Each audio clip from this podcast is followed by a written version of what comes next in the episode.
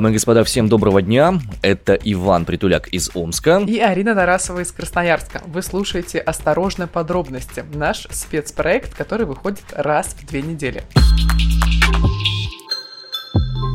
Достучаться до Москвы, как региональные новости меняют федеральную повестку, об этом мы поговорим сегодня. И поговорим мы сегодня об этом с самыми разными, важными, интересными, яркими и нужными людьми. Вы услышите интервью с одним из создателей самого крупного федерального, нефедерального СМИ. Вы поговорите с человеком, который отбирает региональные новости со всей страны и изучает, каким образом они влияют на нашу большую общую медиаповестку. Ну и, наконец, поговорим о том человеке, который из Москвы пытается узнать узнать, а что же там в регионах-то происходит. Но самое интересное это что? Что мы этот материал делаем с тобой, собственно, из регионов. Ты из Омской области, я из Красноярского края, и мы так подсобрали экспертов и из столицы, и в принципе, по России, кто-то у нас в Екатеринбурге, кто-то в Москве, и вот будем обсуждать эту тему. Начать хочется с такой интересной э, новости. В России появятся запахи регионов. Их планируют использовать во время официальных приемов в музеях, галереях, библиотеках для сувениров и корпоративных подарков. Первым свой запах получит Калининградская область. Самая западная область нашей страны. Ароматы собирают из того, собственно, чем славится регион. Например, для Калининграда это Куршская коса, янтарь, кёнигсбергский марципан, морской порт и исторический центр. Мне сложно представить, чем пахнет исторический центр. И, например, кёнигсбергский марципан и янтарь в том числе. Но какой запах на Куршской косе и в морском порту, я примерно представляю. Вопрос заключается в том, насколько вообще эти запахи в глобальном смысле являются реальным выражением того, чем пахнет Калининградская область. В течение следующего года парфюм планируют разработать еще для 20 регионов, ну а позже для остальных областей нашей страны. С точки зрения брендинга, возможно, эта история хорошая, светлая и позитивная, но с точки зрения реального представления о том, что происходит в конкретном регионе, судя по всему, это не совсем репрезентативно. Арин, вот как ты думаешь, и судя по нашим с тобой разговорам за эфиром, я абсолютно точно представляю, что э, Красноярский край, он бы пах лесными пожарами. А Омск, наверное, пах э, выбросами из труб. Совершенно верно, ты абсолютно права. Этилмир Каптаном – это наша локальная омская история, которая уже гнетет всех очень долгое время. И это то, что является реальной повесткой и реальными вещами, которые происходят конкретно в наших регионах. И если мы только про три региона поговорили, напомню, у нас в стране их больше 80. 85 субъектов Российской Федерации существует. В каждом из них происходит что-то свое, о чем за пределами этого субъекта Федерации не знают. И вынуждены кормиться всякими там э, стереотипическими представлениями о них. На самом деле это очень романтизированная история. Местами она очень светлая и теплая. Вот создать такие запахи регионов для, как ты уже сказал, для брейдинга и для развития внутреннего туризма, собственно, как и внешнего, это огромный плюс. Но мы-то с тобой находимся как бы в гуще событий, буквально в центре страны, и видим это все немножко по-другому. Мы с тобой жители этой страны, мы живем в этих реалиях, и, к сожалению, все не так радужно и романтично, как будет передаваться в ароматах регионов. Что происходит в регионах, каким образом можно эту информацию донести до Москвы, в том числе и для того, чтобы было принято какое-то оперативное быстрое решение, чтобы подключилось как можно больше людей на уровне гражданского общества к этому решению, вот об этом сегодня мы хотели бы поговорить в нашем подкасте. Несколько новостей, сравнительно недавних, очень ярких, которые прогремели на всю страну, они вызвали крупный резонанс на всех уровнях, хотя новости были изначально локальными. Вот, например, помнишь историю про э, бабушку в Томске, которая лежала в ковидном госпитале, к ней пробрался ее, зоне. да, к ней пробрался ее внук, увидел, что ее э, содержат там с ну, нарушениями банальных норм гигиены, э, поехал в город-герой Москву, обратился к Бастрыкину, сказали подождать, в итоге потом бабушка умерла. Но эта история вызвала огромный резонанс на самых разных уровнях, и проверки запустились в регионе, и в общем и целом правила поменялись. Также знаковые истории, собственно, и для меня, и очень для многих жителей Сибири и Якутии это местные пожары, которые начинаются здесь ранней весной и длятся чуть ли не до октября, до ноября месяца. В 2019 году был сумасшедший резонанс в стране и в целом даже по всему миру из-за сибирских пожаров. Тогда выгорело огромное количество гектаров, тогда местные жители писали буквально во все инстанции. В итоге приехала в Красноярск Ирина Шихман, сняла документальный фильм, и все это начало греметь громко и звонко. И только после этого начало греметь, я правильно же понимаю, да? Ну, почему? Об этом говорили, но, конечно, документальный фильм дал этому буквально второе дыхание. Хабаровские протестные митинги в поддержку э, губернатора Фургала. Тоже история очень далеко от Калининграда находящаяся, да, казалось бы, там 8 часовых поясов, даже 9. Тем не менее, вызвала огромный резонанс, об этом много рассказывали, причем в первую голову про это рассказывал даже не локальные СМИ, а «Медуза», признанная иноагентом. У них были самые первые крупные репортажи, самые первые инсайды и так далее. Когда они эту тему подняли, уже после этого началось развитие это федеральных СМИ, и э, история приобрела, ну, скажем, вышла на более высокий уровень обсуждения. Сейчас подниму философский вопрос. Огромная территория нашей страны – это все-таки ее дар или ее проклятие? Или это все вместе? Вот Давай поразмышляем. Давай поразмышляем об этом с человеком, который находится почти в центре страны, точнее находился. И как раз э, создавал одно из тех СМИ, которое, будучи федеральным по уровню поднимаемых тем, конкретно федеральным по собственности никогда не было. Мы поговорим сейчас с журналистом, редактором и медиа-менеджером из Екатеринбурга Дмитрием Колезевым. Он был одним из создателей легендарного уральского издания «Знак.ком». В 2012 году запустил екатеринбургский локальный городской сайт It's My City, которым сейчас всецело руководит, управляет. И сейчас он главный редактор э, СМИ «Репаблик», СМИ, которая была признана иноагентом. Вот что он нам сказал по поводу того, как делается СМИ федерального уровня на локальной почве. Родилась концепция, то, что я называл информационным федерализмом. В чем суть? То есть вот у нас есть наша страна замечательная, любимая, в ней есть город Москва. У нас очень москвоцентричная страна. В Москве все. Деньги, власть, влияние, люди и медиа тоже в основном в Москве. И как-то так принято, что вот про разные там, на разные федеральные темы пишут журналисты, которые живут в Москве и работают в Москве.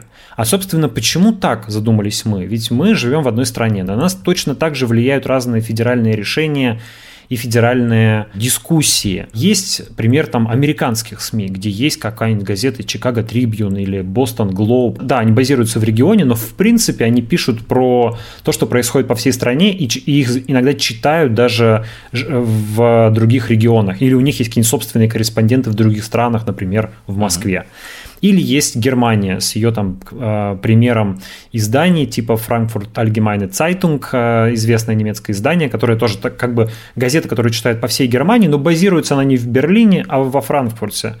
И мы решили, а почему, собственно, не может издание федеральное издание базироваться в Екатеринбурге. Тем более технологии в тот момент уже достигли того этапа, когда там работ... вовсю появились мессенджеры, там видеосвязь, видеоконференции, и стало понятно, что, в общем-то, географически находиться в Москве там всей редакции, чтобы делать федеральные СМИ, не нужно. То есть получается, что а, у вас был путь, скажем, немножко обратный, да? То есть вы не локальные новости транслировали туда наверх, а вы федеральные новости, -то, скажем, заземляли конкретно вот в свои локальные реалии. Слушай, мы делали и то, и другое, и третье. То есть, когда а, я пытался до коллег до какую-то концепцию донести, сформулировать, то есть я ее действительно формулировал так, что, ребята, мы находимся в Екатеринбурге, все-таки наша база это Урал, давайте мы будем стараться федеральные новости рассказывать так, чтобы они были важны, понятны, интересны региональным читателям.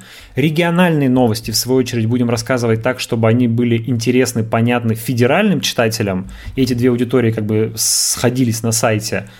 А, но в итоге, по факту, выяснилось, что если мы даже просто пишем про федеральные новости без всякой привязки к региону, то все равно довольно большое количество людей это читает, и людям в Москве, в Питере, ну, им вообще не важно, где на самом деле находится издание. В нашей стране как бы принято считать, и так считают во власти, что вот есть муниципальные СМИ, региональные СМИ и федеральные СМИ. Вот федеральные СМИ – это как бы номенклатура там, Кремля, администрации президента. С ними угу. решают вопросы на Старой площади. А региональные СМИ – это номенклатура губернаторов. А знак оказался как бы между двумя этими слоями. То есть он, с одной стороны, вырос из регионального СМИ и опирался на несколько регионов, и губернатор каждого из этих регионов мог честно сказать Кремлю, что у него никакого влияния на знак нет. В том числе и Свердловский губернатор Евгений Куйвышев. Там немножко сложнее история, потому что там, там было личное общение Оксаны с губернатором, они как бы взаимодействовали и общались. Но, положа руку на сердце, он тоже не мог сказать, что он оказывает какое-то влияние и может, например, там запретить знаку что-нибудь публиковать. А с другой стороны, для администрации президента вроде как это издание и не федеральное. То есть, ну, там пи- что-то критикуют, пишут какие-то громкие истории. В АП же сидят, не видят э, цифры трафика, да, они не понимают, что читают эти тексты больше, чем в традиционных, в, при, в признанных федеральных медиа. И поэтому, mm-hmm. мне кажется, знаку так удалось расти, лавируя между струйками и вот э, как бы не привлекая лишнего внимания санитаров, что называется. Два слова про It's My City. А, когда я посмотрел на его сайт, я вижу, что там а, во главе идут сначала локальные новости, конкретно екатеринбургские, а потом две равные колонки, в которых международные и федеральные идут. Это был сознательный целенаправленный ход или это как-то естественное такое а, медиапотребление екатеринбуржцев? Там немножечко не так. На самом деле эти три, три новости сверху среди них тоже бывают федеральные. Это просто так попало в настоящий момент, что там три региональные. А екатеринбуржцы ну вот по моему опыту многолетнему работы с екатеринбургской аудиторией, им вообще интересно, что происходит везде, не только в Екатеринбурге. Вот у нас есть регионы с более замкнутой на себе аудиторией. Вот, например, мы замеряли, что аудитория Курганской области, она любит читать только про себя. Им вообще не интересно, что происходит в других регионах. Я не знаю, почему так. А вот екатеринбуржцам интересно все. И то, что в Москве происходит, и в Питере, и в Тюмени, и в том же Кургане. Как-то почему-то они более открыты, что ли, или больше интересуются миром. Что должно произойти в регионе, или как должна быть подана региональная новость для того, чтобы в Москве ею заинтересовались? Будь то в администрации президента, будь то обыкновенный читатель. Ну вот я думаю, что для администрации президента и обыкновенного читателя это как раз очень разные, а, разные критерии того, чтобы они заинтересовались новостью.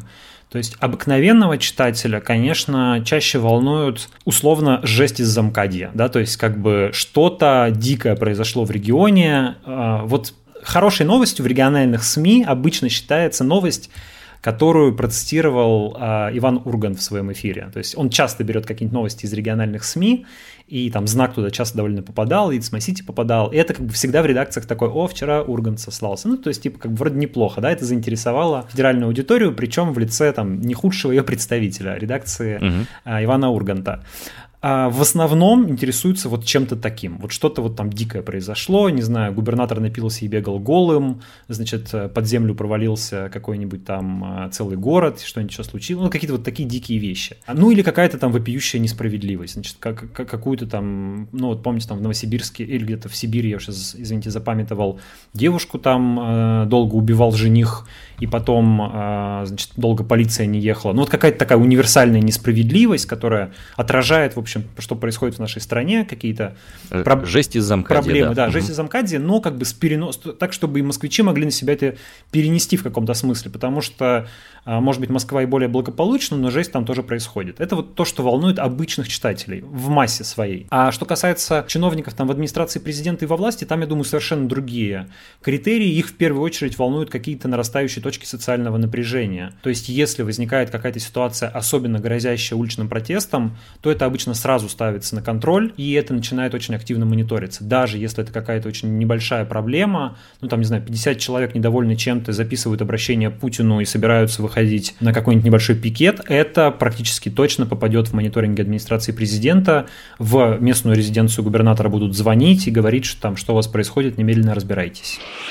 Интересная мысль о том, что власть и читатели на самом деле интересуются разным. Эту ситуацию очень хорошо иллюстрирует следующая новость. А, мы ее тоже обсуждали в подкасте «Осторожно, утро». Те самые врачи-антиваксеры из еврейской автономной области, которые были против вакцины и писали массово заявления на увольнение, ну, потом некоторые из них, разумеется, передумали и так далее. Вот у нас с вами есть теория, что они спровоцировали определенные разговоры, так скажем, наверху. В частности, на днях Михаил Мурашко а, высказался о необходимости ввести уголовную ответственность для таких медработников, которые против вакцинации. Судя по всему, это действительно такая вещь, которая стала резонансной на уровне, скажем, именно взаимодействия со властью. Я вот прям, знаешь, чувствую.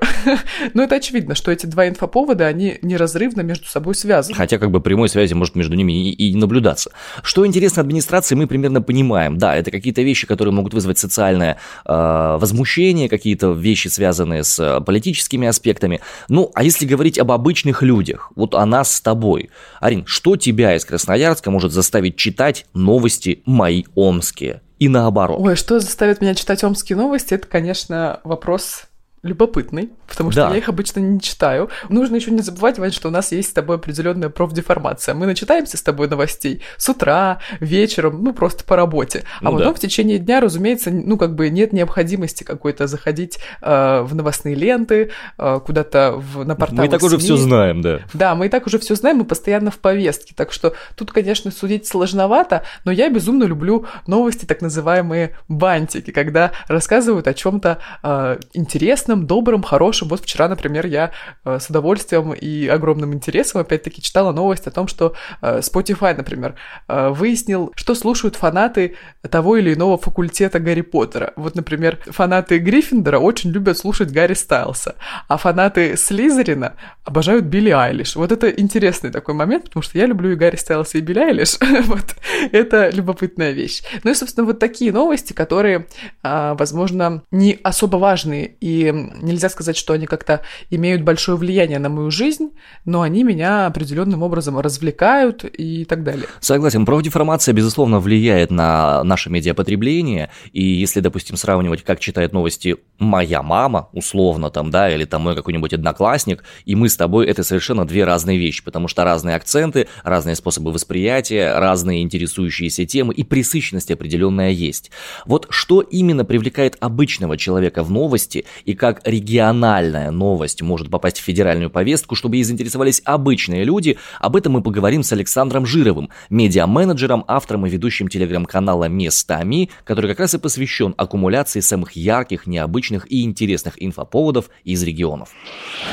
Когда ты начинал этот телеграм-канал, какие критерии отбора материалов у тебя были именно в этот самый канал? Главным критерием отбора э, материалов было не столько, чтобы это было дорого-богато сделано, да, а чтобы была хорошая внутренняя идея. Да, то есть вот оно, местное, локальное медиа, местные локальные СМИ делает продукт, в который хорошо бы ввалить денег, в который хорошо бы упаковать э, качественно, профессионально, э, так, чтобы это выглядело дорого-богато, но даже и без этого он будет выглядеть хорошо и замечательно. Давай попробуем с тобой вспомнить два-три самых ярких кейса, которые как раз э, могли бы продемонстрировать твою мысль, что из этой локальной истории маленькой это подхватилось, развилось и стало чем-то большим, чем было ранее. Ну вот смотри, одна из последних историй, омских историй, э, про бабушку, которая 35 лет прожила в бочке. Ну, то есть вот, э, если, собственно, как бы слушатели э, не в курсе, еще в советское время сотрудницы завода выдали вместо квартиры бочку, да, и она 35 лет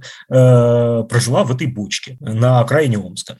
Эту историю достаточно давно, несколько лет назад уже зацепило местное издание НГС-55, э, сделало оттуда несколько репортажей, сначала ну, в целом о поселении таких диагенов, а потом, соответственно, последний репортаж был как раз вот о э, последней бабушке, которая в одиночку осталась э, после того, как кто-то там умер, кто-то уехал, кто-то что-то еще.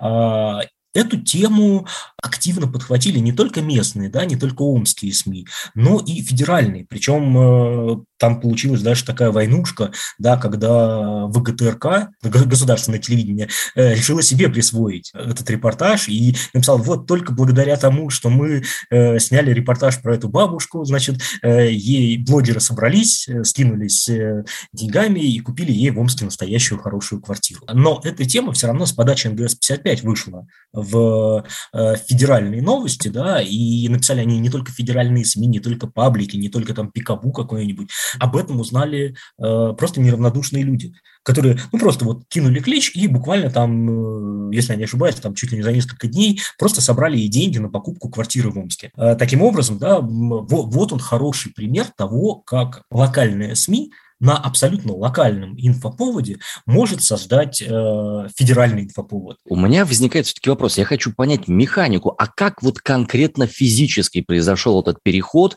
из локальной новости в федеральную? Что зацепило? В чем была суть, яркость этого сюжета в тематическом каком-то, в угле зрения, в работе журналистов, не знаю, в подаче? В чем секрет того, что это стало тиражироваться так быстро? Что здесь, в общем, зацепило? Да, есть, наверное, можно выделить три критерия, даже не только по этой истории, а по историям в принципе, которые цепляют. Почему они переходят из разряда вот сугубо каких-то э, локальных или региональных новостюшечек да, в разряд большого федерального инфоповода. Первый критерий – это чтобы была человеченка. То есть это э, надо, чтобы был герой. Надо, чтобы был э, человек, вокруг которого вся эта история крутится. Э, очень сложно написать новость э, или там большой материал, какой-то репортаж, который выстрелит э, о большом предприятии. Ну, просто его будут читать на местном уровне, но вряд ли его будут читать в других регионах, или тем более на федеральном уровне. Должен быть герой, должен быть яркий человек, который э, либо который сам что-то делает, либо вокруг которого что-то происходит, и через него подается эта история. А второй критерий – это то, что что инфоповод должен легко масштабироваться. То есть, э, иными словами, он не должен быть привязан к конкретному региону. Да, история с бабушкой и бочкой, она произошла в Омске. Да, это, об этом написало впервые омское издание. Но, тем не менее, такая история могла произойти где угодно. И стопудово происходит могла... и сейчас, да, где-то. Конечно, конечно. Получается, что э, читатели которые видят эту историю, читатели из Новосибирска, из Курской области, из э, Карелии, из, э, не знаю, из Камчатки, а они, безусловно, читая эту историю, им не важно, что она произошла в Омске. Они могут не знать географию, они, они могут не понимать, где находится Омск на карте, но при этом они понимают, что, скорее всего, в их дачном поселке есть точно такой же поселок Диогенов, э, где люди живут, ну, в не совсем, скажем так, подобающих условиях, мягко скажем. Вот. И третий критерий критерий. Все-таки история должна быть хорошо написана, с журналистской точки зрения, хорошо подана. Меня на журфаке на самом деле учили всему тому же, что в центре любой истории должен быть герой, что история должна напрямую аккумулировать к проблемам человека, чтобы этому человеку было интересно ее слушать, было интересно в нее погружаться, и чтобы он смог себя с ней ассоциировать. Совершенно верно сопоставить. Да, я, я с тобой соглашусь, но если мы с тобой взглянем сейчас на то, что условно называется федеральной повесткой, мы видим, что 80% этих новостей – это преимущественно вещи какие-то политические или околополитические, где конкретно идет указание, скажем, сверху вниз. Течение информации идет сверху вниз. И непосредственно интересы затрагивает это ну, очень небольшого круга людей. Крупных бизнесов, вовлеченных людей, отдельных чиновников и так далее, и так далее. Вот при всем уважении я не очень понимаю, каким образом могут повлиять на мою непосредственную жизнь тут в Омске события, переговоры э, министра иностранных дел Норвегии и министра иностранных дел России. Ну не могу я этого представить. Ну слушай, это внешняя политика, и наверное, а, это больше делается для определенного расширения кругозора и для того, чтобы быть в курсе того, что происходит в мире. Ну, я с тобой согласна, это особо на жизнь не влияет. Но вот, например, как тебе такой кейс? Представим две разных новости. Первое. А, например, люди, которые жили в аварийном жилье, получили квартиры, и нам в новости рассказывают, что, значит, вот такой вот район, там есть такая-то инфраструктура, школа, садик, вот столько-то квартир государство закупило и так далее.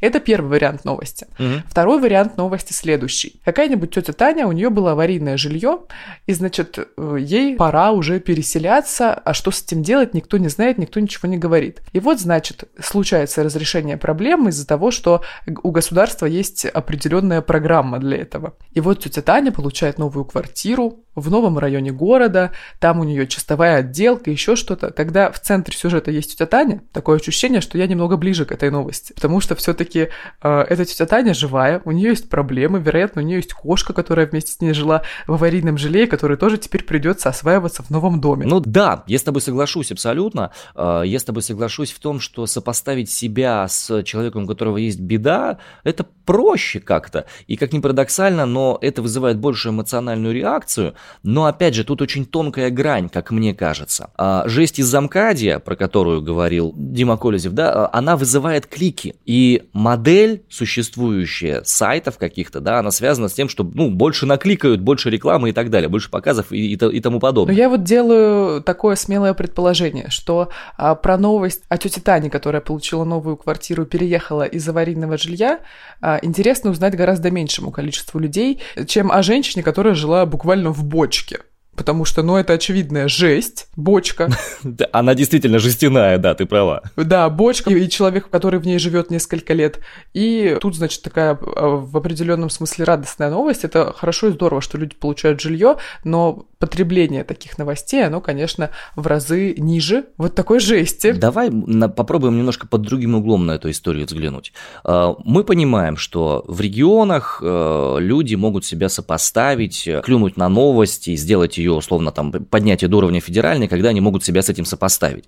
Но проблема-то заключается не столько в том, что вот мы тут рядом в Сибири друг друга не понимаем. Проблема заключается в том, когда новость пытается пробиться в условно-московскую новостную повестку. Жесть из замкадья – это вот именно общее определение. И возникает иногда ощущение, что люди, живущие там в Москве, в Питере, в ином крупном городе, они гораздо меньше знают о жизни вот вправо по карте, чем о жизни влево по карте. Это правда. И знаешь, э, какой пример это все иллюстрирует? В прошлом году параллельно шли протесты в двух разных сторонах Евразии, скажем так. Протесты в Минске касательно э, Лукашенко, Тихановской и всех прочих, э, послевыборные протесты, и протесты в Хабаровске, которые случились из-за того, что э, губернатора Фургала, собственно, ему предъявили обвинение. Так вот, статистика и интернет говорит нам о том, что поддержка столичных жителей, поддержка, в принципе, жителей западной стороны России была сильнее именно в сторону Минска. На самом деле ситуация достаточно понятна. Минск ближе к Москве, чем Хабаровск, да. Определенно. А, у Минска и Москвы один часовой пояс. Белорусы, которые живут в Минске, они ближе москвичам культурно, как-то социально и так далее. Примерно, возможно, даже а, есть схожие моменты в какой-то политической повестке. А теперь Хабаровск. Хабаровск находится за несколько тысяч километров от Москвы. Между Хабаровском и Москвой 7-часовая разница. А, разумеется, э, мы не хотим сейчас сказать о том, что а, москвичи и жители Западной России никак не поддерживали протесты в Хабаровске. По всей России проходили шествия и митинги в поддержку того, что происходит в Хабаровске. Но все-таки, как нам говорит статистика, как нам говорят, э, говорит интернет и медиа, а, поддержка в сторону Минска была значительно сильнее. Внимание этим событиям было больше, да. чем тем, что происходили с другой стороны за 7 часовых поясов. Слушай, ну у нас же есть с тобой спикер, который нам может помочь нам разобраться в том, каким образом э, происходит медиапотребление в Москве и чем больше интересуются обычные жители Москвы, когда они изучают информацию о регионах. Да, мы поговорили с Сережей Карповым, э, создателем и исследователем проекта «Поле». Э, это такой проект, который в Москве делает э, разные проекты про регионы. Например, ребята создали э, проект о том, как прошла Уральская биеннале, и, например, рассказали нам о том, как люди в регионах исследуют космос. А, Все это нам поможет понять, почему все-таки региональная повестка Москве важна. Сложно ли столице жить без этой повестки, как было бы, собственно, без нее и как с ней, как у нас взаимодействуют люди в регионах и в столице, как между собой взаимодействуют регионы и так далее. Все это, на самом деле, очень такие э, глубокие, большие вопросы. Вот о них мы поговорили с Сергеем Карповым, представителем проекта «Поле». Россия – страна возможностей, страна э, очень больших территорий. И это, наверное, как одна из главных проблем, так и одна из главных особенностей и ну, так сказать, плюсов. И размеры, и незаселенность, и определенная такая отстраненность жителей регионов, все это присутствует, э, к сожалению или к счастью, на территории нашей страны. Вот вы с проектом «Поле» как раз исследуете людей не столичных, и замечаете ли вы эти все проблемы, или дело в чем-то другом? Когда мы катаемся по местам, по которым мы катаемся, встречаемся с людьми, там, ну, я, я больше и больше понимаю, что люди, в общем-то, они существуют больше в мире вот этого э, тотального пространства, нежели чем рационализации его. Я имею в виду люди, которые не принадлежат там ко всяким элитным кластерам, ко всяким там, не знаю, IT Сколково, Иннополисы с одной стороны, с другой стороны, все эти тусовки вокруг э, модных медиа, журналов и всего прочего. Вот, ну, вообще не про этих людей, про обычных ребят, которые, не знаю, там, э, сезонно работают на полях, чтобы просто как бы жить и просто растят детей, детей просто занимаются, не знаю, натуральным хозяйством, просто ходят на работу на завод. Собственно, те люди, которые и делают из России Россию. Я из не очень большого города приехал в столицу чуть больше 10 лет назад, и, ну, для меня видна очень разница, очень серьезно видна разница в том, как и какими словами, и что вообще имеют в виду люди в столицах и люди в малых, ненужных как будто бы городах, когда говорят о, ну, о стране и о том, что это такое вообще, и, и кто они такие здесь. Все достаточно сложно, и когда ты попадаешь в, ну, в, в, не знаю, в пространство типа там маленький городок Ковдор на севере Мурманской области или там не знаю, в деревню Пыталово э, на границе с Латвией. Э, оттуда ты начинаешь немножко понимать, как бы, не понимать, а задавать себе вопросы, а, ну, как бы, как, какая из этих жизней реально существующая. И выходит, что существуют обе. Какая из них больше описывает страну? Не знаю, вопрос большой. А что есть в регионах, чего нет в столице? Ну, там есть жизнь для жизни.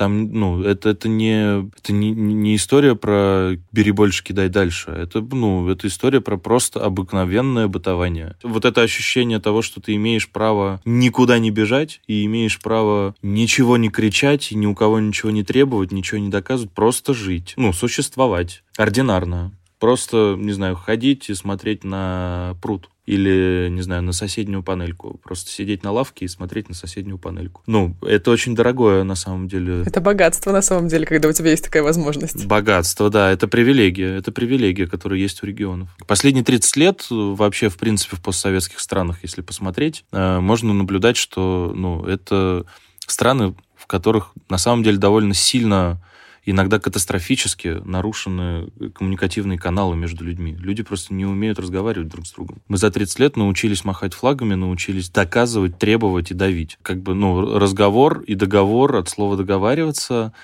и как будто бы ну, невозможен эффективный разговор без полушагов друг к другу. Вот мы, мне кажется, что как бы настало время, когда нам необходимо просто этому научаться. Я имею в виду, ну, не, это совсем не касательно политической жизни только, это касательно, в принципе, взаимоотношения людей друг с другом. У нас есть теория, что без э, всего регионального России не жить вовсе. А вы как думаете, это так или нет? Ну, слушайте, это как дерево, которое растет в земле. Ну, вот типа от того, что ты ешь яблоко, сорванное из этого дерева, ты землю там не чувствуешь. Ну, как бы без земли ты, ну, кто ты такой? Тебя нет. Ну, в смысле, ты просто не выживешь. Да, конечно, это такая мысль, которая, с одной стороны, вызывает оторопь, с другой стороны, внутреннее как бы понимание, что, ну, отрицать тот факт, что в такой огромной стране могут быть э, различные медиаповестки и разные эмоциональные оценки фактов, это, ну, довольно глупо. Мне кажется, что именно поэтому необходимо интересоваться теми новостями, которые происходят в других регионах.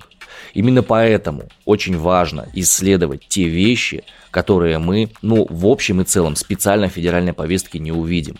Именно поэтому важно поднимать в своем регионе какие-то новости, какие-то идеи, какие-то мысли и доносить их до максимально возможного числа людей, потому что так возникнет то самое ощущение единства. Но единство не связанного с жестью, с насилием или там с чем-то еще, а единство человеческих ценностей, единство понимания того, что пресловутая бабушка в бочке может жить в каждом субъекте федерации и в каждом субъекте и живет, федерации. вероятнее всего. И живет. И в каждом субъекте федерации есть эмоциональные силы для того, чтобы решить эту самую проблему проблему. И может быть как раз именно и в этом кроется э, смысл того самого Дня народного единства, который мы недавно отмечали, что есть некие базовые вещи, ценности взаимопомощи, любви, поддержки, сил справиться с какими-то проблемами, и что это можно делать совместно и регионами, и Москвой, и центром, и вообще нет разделения между пресловутыми регионами и пресловутыми федеральными центрами. И вот то самое единство, к которому, я надеюсь, в один, не в один день, но в определенный момент мы придем, оно ведь помогает координировать действия всего населения, помогает а, определенным образом а, сплочаться в нужный такой какой-то страшный момент или сложный и делать так, чтобы все получалось быстрее и лучше. Намекаю я на коронавирус, например. А в целом региональные СМИ пишут обо всей стране. Ну, людям о людях, грубо говоря. А в Екатеринбурге пишут о том, что происходит у них. В Тюменской области о своих вещах. В Новгородской о других. В Дальневосточном федеральном округе о каких-то третьих да, моментах.